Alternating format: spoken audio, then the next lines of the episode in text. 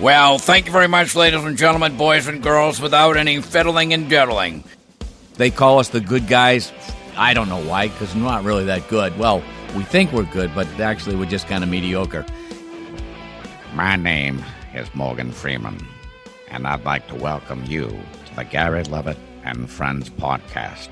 That's Gary and his brother Keith. By the way, why doesn't Keith get top billing? Hey folks, Gary Lovett here along with my brother Keith. This is Gary Lovett and Friends, and it is our first podcast. Keith, how you doing? I'm doing good, Gav. Doing good. Real good. Real good. Did you have your eggs and bacon this morning? No, I didn't have my eggs and bacon this morning. Oh, yeah, that's right. No, but I ate well, and I'm feeling good, and I'm ready to rock and roll. And folks, we are going to rock and roll this morning. We have... Yeah. For the people out there that are basketball fans from way long ago up to today, yeah. The one and only Iceman, yeah. George Gervin. Iceman. How's that? Smooth. No one like Ice. Greatest scorer that I've ever had the pleasure of watching in the NBA. I mean, that guy had it all. Absolute everything. He did the finger roll better than anybody, Keith. Yeah, he did.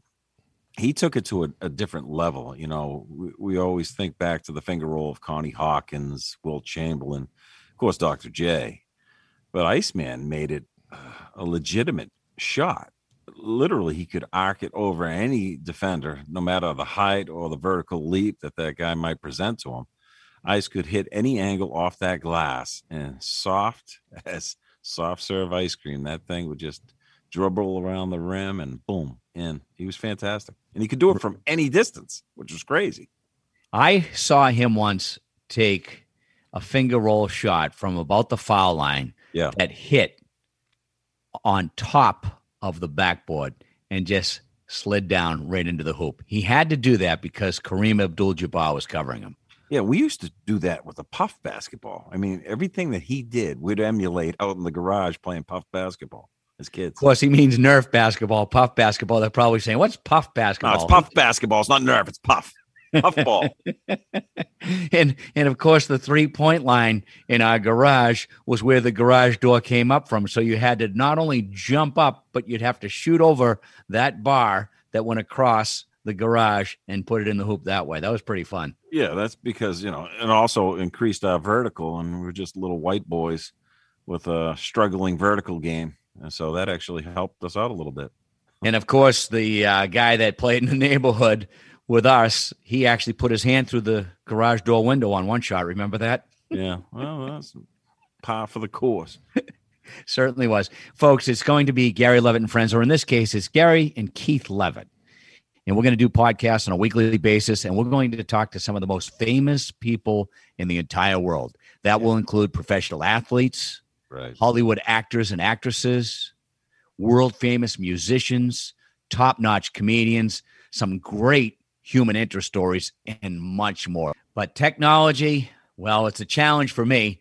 So we do have a producer, and Dave Yaz, who's one of the best in New England, for that matter, the rest of the country, is going to explain the ground rules. Thank you. Coming into a round of applause. See, when you control the soundboard, you can do stuff like that and applaud for yourself. Thank you, guys. Yes, this is David Yaz from the Boston Podcast Network. Pod617.com is where this podcast will be featured, along with lots of others. So I'm excited because to add this one to our library, because you know, we work with a lot of professionals at pod617.com, and no offense to the accountants and lawyers out there, but they don't normally talk to George Gervin and the likes of that. And, you know, I like spending time with guys who can let their hair down, you know, when they used to have more hair. And I know that there's a whole library of characters inside your head, Gary, that I love speaking to from time to time. And, you know, where else can you go and get advice from Johnny Most one moment and Morgan Freeman the next? Will they make appearances, Gary? They certainly will. My count right now is up to 10,001 celebrity voice impersonations. Really? 10,001. 10,001. That's right. The last one was David Yaz. I can hear his voice now. So we're excited, and just as a as a public service announcement to our listeners, you can get this podcast on pod617.com, but you probably want to listen on your favorite podcast platform. So you'll find it on Apple Podcasts, Spotify, Google Podcasts, wherever you find your shows. And we thank you for listening. Thank you, David. And folks, without further ado, we bring to you our first interview on the Gary and Keith podcast with the one and only Iceman, George Gervin. Good morning again, folks. It's Gary Lovett and friends on a Sunday morning. My brother Keith is right here next to me. He is the sage when it comes to professional sports. We're going to go to the phone lines right now, but before we do, I want to give this guy the best intro that I possibly can. You got to do that. All right, so here's the deal, folks. When it comes to smooth and just being cool, there's no one like him in NBA or ABA history. I think sports history. Maybe in sports history as well. He's suave. Yeah. All the women loved him. And the defenders in the NBA and ABA, they just could not cover him. No.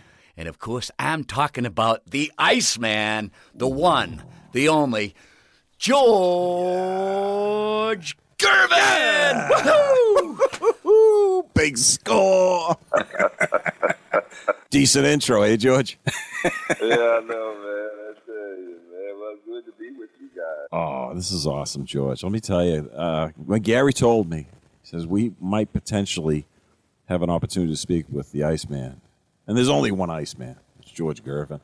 I was just beside myself. And the fact that it's a reality right now is amazing. Gary, my older brother, by 2 years, he started us on this ABA endeavor years and years when we were just kids, little kids. And he was talking about this red, white, and blue league, red, white, and blue basketball league. And then we started watching. We were up in Portland, Maine. Gary, take it away. Gary, yeah. Gary's the ABA aficionado. So ahead. What it was, George, is we were kind of biding our time or splitting our time between Portland, Maine, and Peabody, Massachusetts. You're here in Massachusetts. You're seeing the Celtics on TV. However, in Maine, they used to broadcast the ABA. And I see these guys with these big old afros that I had never seen in the NBA.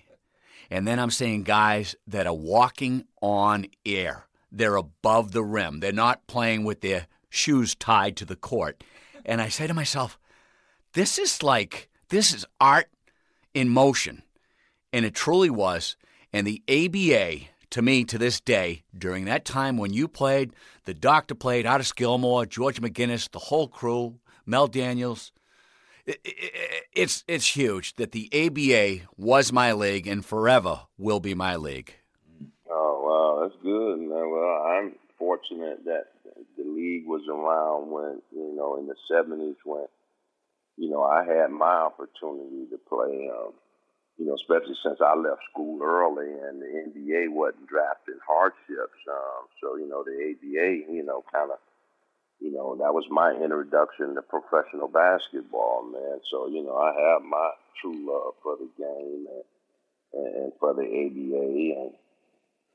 And, thank goodness, man, that, Virginia Squires around and needed a guy like me to be a part of their organization, man. So I'm like you, man. That ABA, man, basketball was something special. Now, you start your career collegiately with Tarkanian, Jerry Tarkanian, the Shark, and then you go back to play in Michigan, right? Yeah, I went back to Eastern Michigan. And how come you did that? What was the deal with that? Well, I just, never been away from home. Yeah. We got homesick, and, I was, 18 years old, and making that kind of transition, I wasn't really ready for it, mentally. Right. Kind of wanted to go back and be around the guys that I grew up with and play with some of them guys that was at Eastern Michigan. So I left Tark. It didn't have anything to do with Tark. I mean, it was just me growing up and, just wasn't ready to make that, type of change in my life. Hey, now, when you do go back to Eastern Michigan, it's not too long after that Johnny Red Kerr spots you. I think, because you left there. Didn't you go play in the Eastern Basketball League? Was it the Eastern Basketball League? Yeah, I did. I went and played in Continental Basketball. I stayed in school a couple of years. Yeah. What happened, how I got out of school, we got into a big brawl. And Roanoke, Virginia. Yeah. And, you know, and that kind of, you know, threw me off. And, you know, and the school kind of was going to suspend me, so I decided to withdraw from school and went and played in the Continental Basketball. And that's when Johnny Red Kerr saw me. You know, I was averaging probably about 38 points. And Johnny, you know, Johnny saw me and introduced me to the Virginia Squires on the Earl Foreman, and that's how I became a Virginia Squire, you know, Dr. J teammate. That's right. Now, on that Virginia Squire team, do you recall the starting five when you were there? Oh, wow. Starting five was Dr. J, George Gervin, Jim Akins. Yep. I want to say George Carter or somebody else, man. How was that to be on the court playing with Julius Erving? To me, the two greatest offensive threats from the ABA are George Gervin and Julius Erving. And to be on the same team together, that must have been incredible. Wow. Well, it was fun for me because, you know, I was a rookie, obviously, and, you know, Jock was the ABA, you know, at that time. So, you know, I mean, me being the respectful guy that I was to a guy like that, you know, it was great for me. I mean, so I put on my learning cap, you know, to find out, you know, what it took to, you know, to have some success, you know, in that league. So Doc was a big influence to me, man. You know, I really respect and love Doc to this day, man. I mean, to this day, I'm 68, and he might be 69. He still called me rookie. So, you know, that's the respect and love that I had for him, man. So, you know, Doc would always be one of my all-time greats and friends. I think he calls you rookie because he has more white in the hair than you do. Well, I cut mine off so you can't see mine. That's what I meant. George, you only spent, were you with the Squires for only a year? 2 years. 2 years with the Squires. Then you get traded. You get traded to the Spurs. Yeah, well, you know, you know how the league was struggling. I mean, so owners needed money, and you know, so the opportunity came for me to go to San Antonio, and they sold my contract to San Antonio. So that was the beginning, you know, of a long relationship for me and San Antonio Spurs. And that San Antonio team was an incredible team in both the ABA and in the NBA. Would you say the ABA Spurs were better than the NBA or vice versa? No, the NBA Spurs was better. I mean, it's, you know, and especially over the long run. I mean, we competed and we won divisional champs when I played for them over the 11 years. But, you know, when we really got into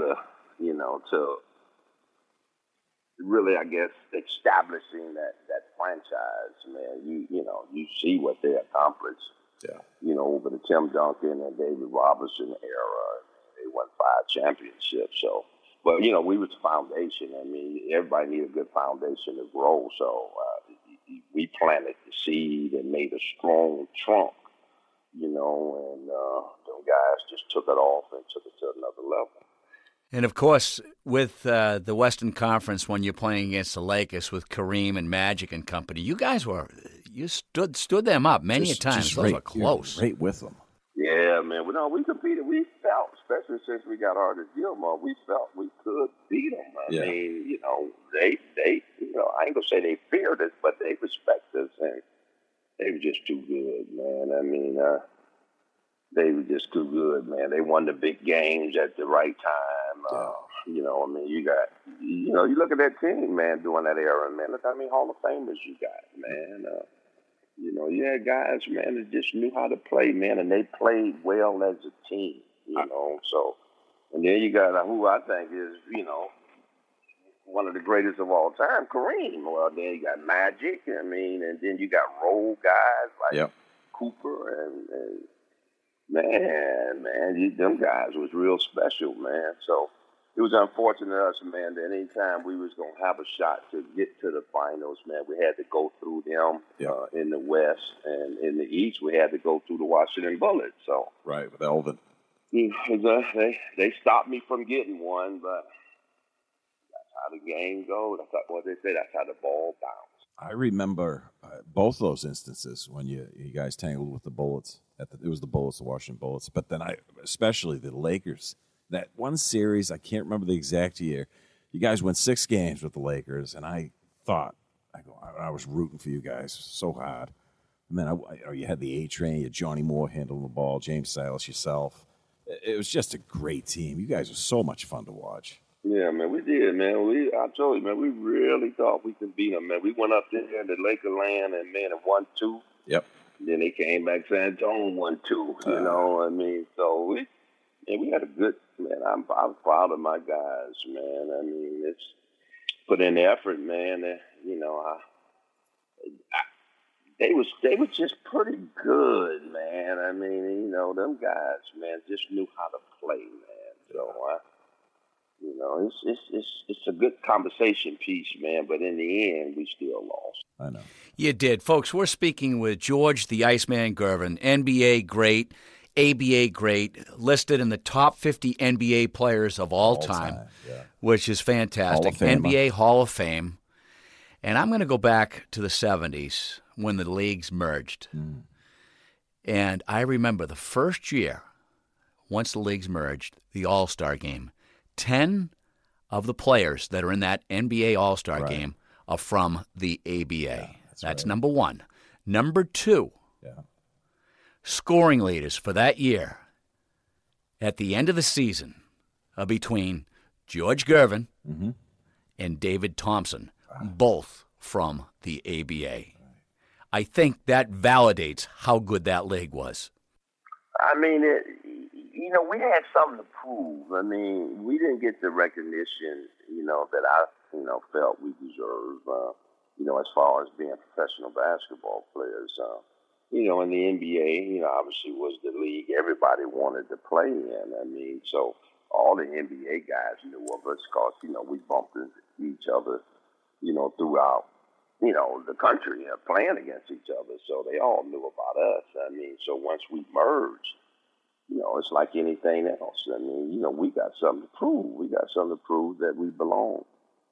And you just showed, I mean, you just, you know, read off 10 guys, made the All-Star team the next year.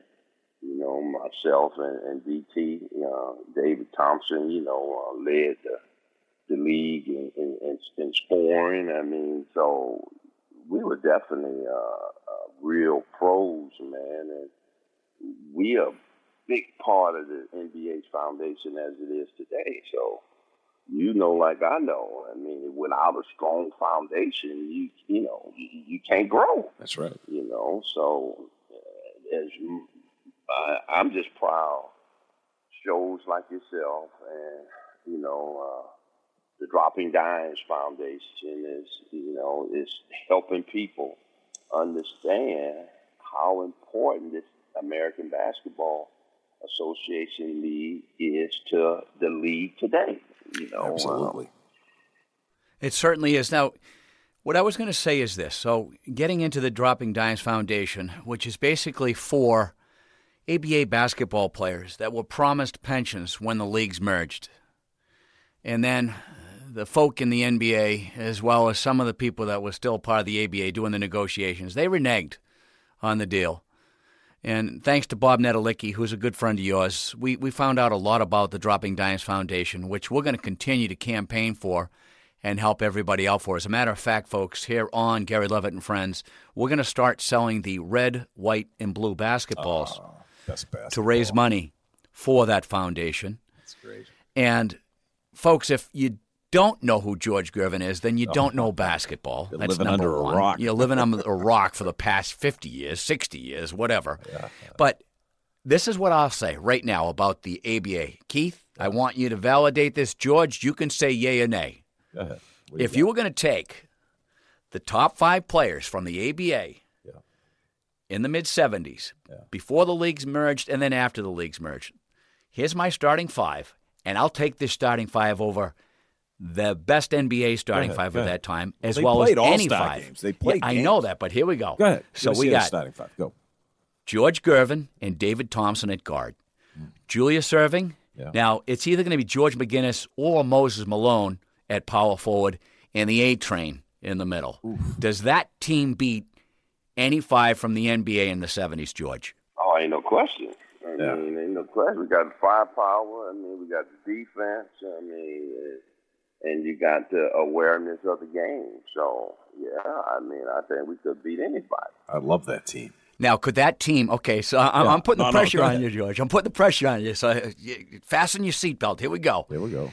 So if you take those five and you take the best five from the 90s, the early 2000s, the 2000s teens, and we're going to leave out the 60s for a while. We'll leave out the 60s of the Russell and Chamberlain years. But from the 70s all the way up to today, does that five beat any five from any generation?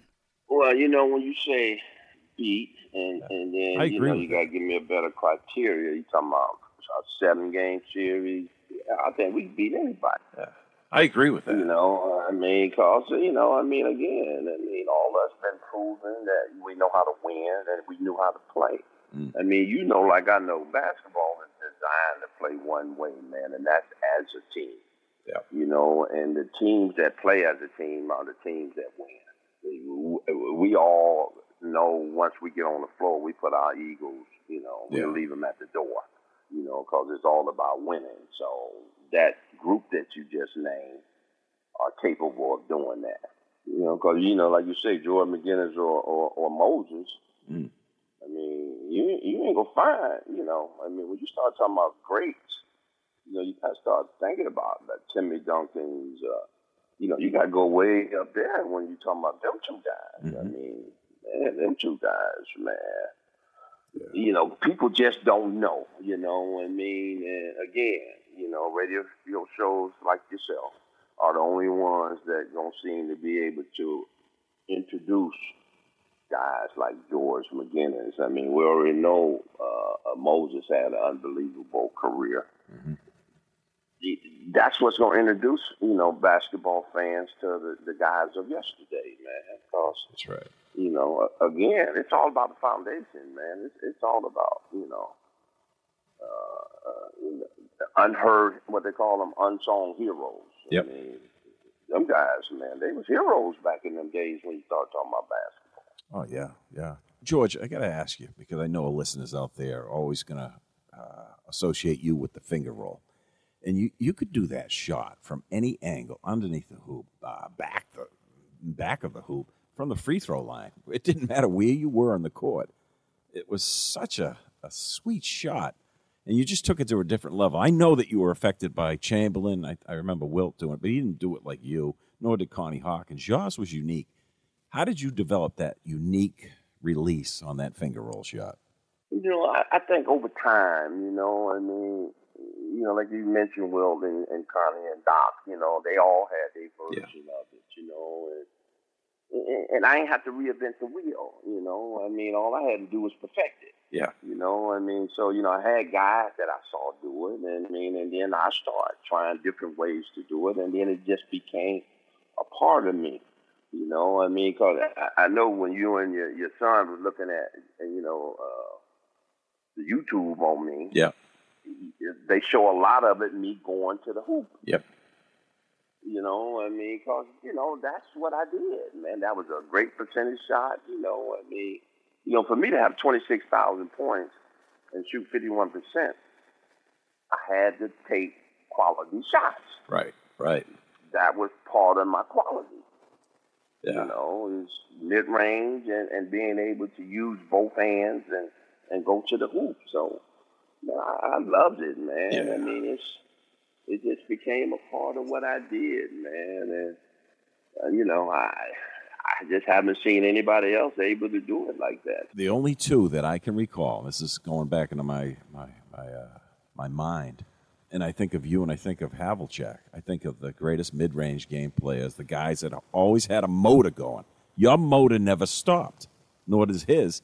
And you could play the glass like no one else. Man, when I first played against Havlicek, you know, once we made that transformation from the APA to NBA, man, it was scary, man. I kept saying, man, why don't you stop?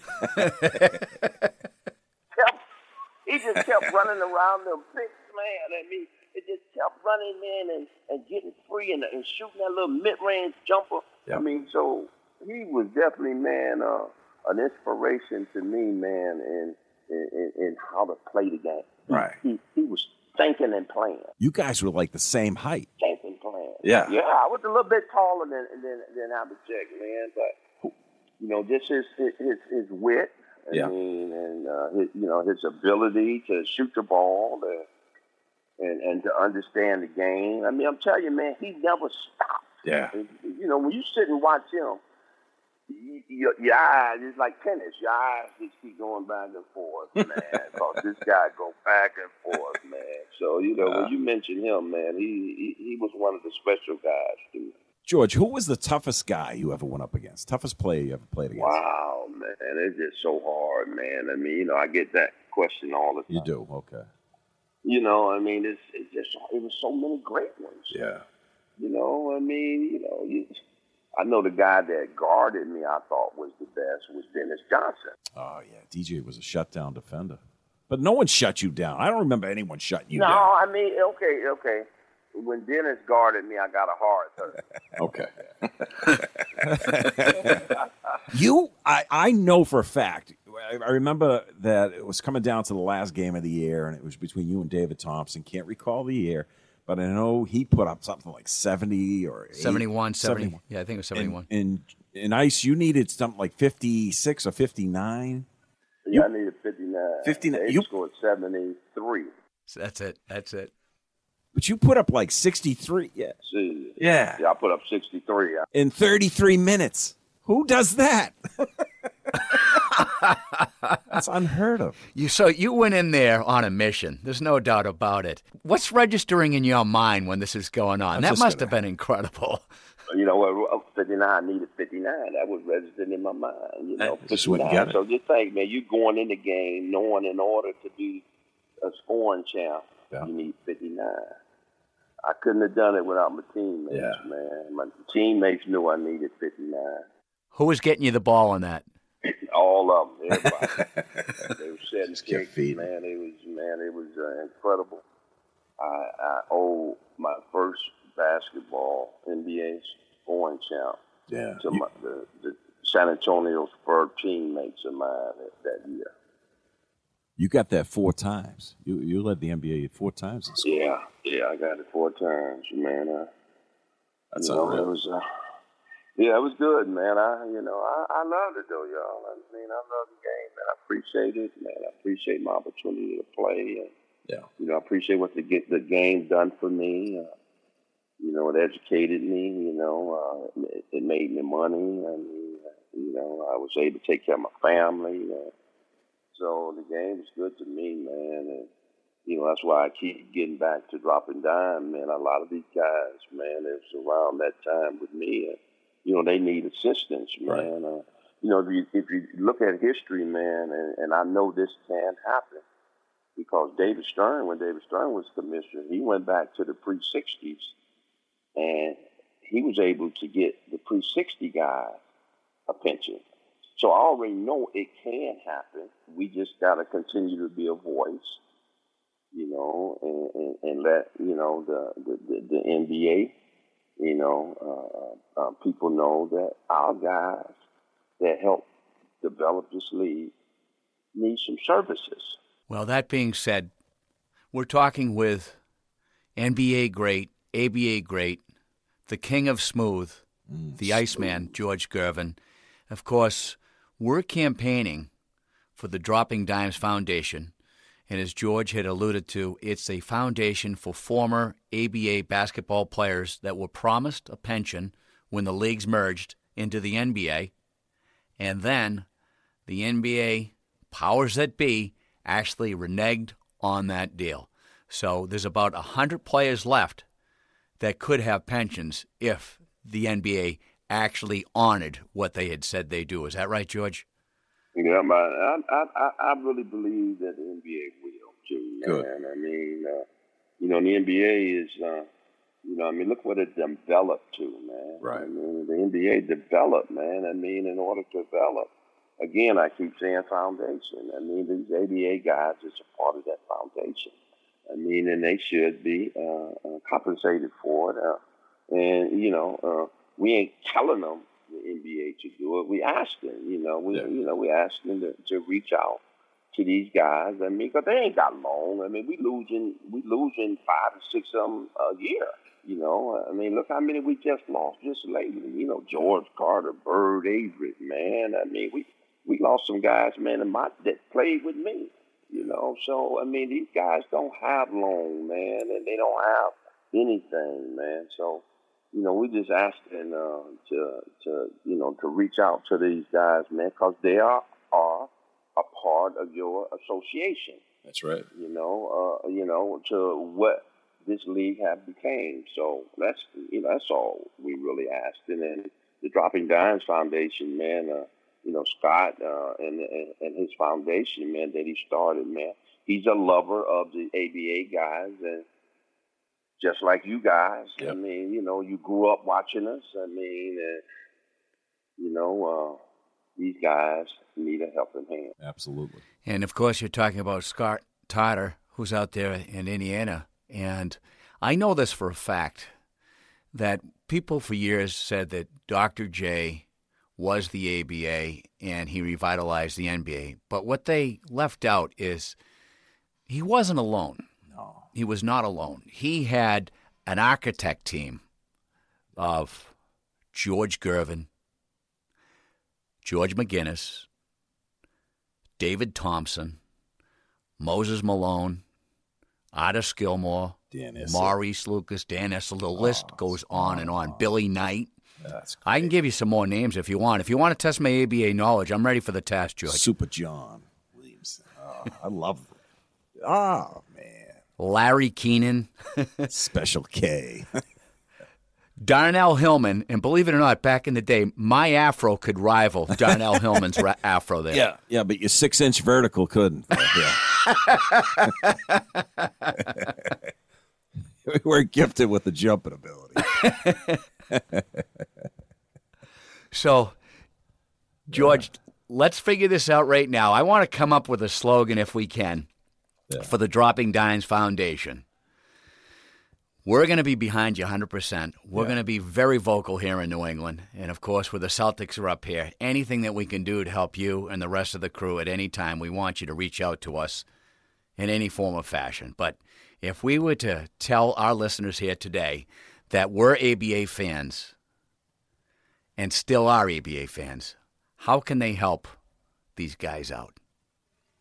Well, the Dropping Dime, man, you know, Dropping Dime, man, up the Dropping Dimes Foundation, and, you know, they got a donation area where you can donate and you know, and help some of these guys in dire need.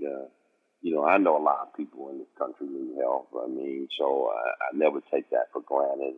But you're a sports fan, man, and you know, anything about the ABA, any penny would help, man. Sure. And everything goes to the needs of the guys that don't have anything. So the Dropping Dime, man, I mean, they've been helping with burials. They've been helping with, you know, like wheelchairs for guys. I mean, helping these guys and all that need housing. I mean, it's a great, great organization, man, that guys just care about guys in need. And that's, you know, that's all we be asking, man, and I'd be thankful for anything that anybody have to offer. That's great. Love that. George, I appreciate you taking the time just to talk with us and reminisce a little bit. I mean, you meant the world to us. I'm not kidding you when I say that. I mean, you're talking, it's like we're back to being little kids, and I'm getting to talk to one of my heroes. And hey, man, I love it, man. I mean, I love basketball. I love people, man, and I really do appreciate you guys, man, for, you know, being a voice for us. Absolutely. We really do, man. We'll continue to do that. We are going to continue, and I was going to say this, George. They said the difference between a three-pointer and a dunk for Dr. J was 2 steps. And the difference between a finger roll that hits to the top of the backboard and can knock the change off that David Thompson had put up there? The answer is a two-word answer, yeah. And that answer is George Gervin. George Gervin. Man. How is that? Good. Yeah, George is just the coolest guy. You are cool. You're so cool. Still are cool. Yeah. Yeah. All right, George Gervin, thank you again for coming on Gary Lovett and Friends here this morning. Folks, the king of cool, the Iceman, George Gervin. How about one more round of applause? All right. Woo-hoo! Woo-hoo! Baby, yeah! Hey, man, thank you, guys. Thank you. Thank you. I appreciate you, okay? Yeah, love you, George. Take care, George. You're the best. All right, thanks. Bye-bye.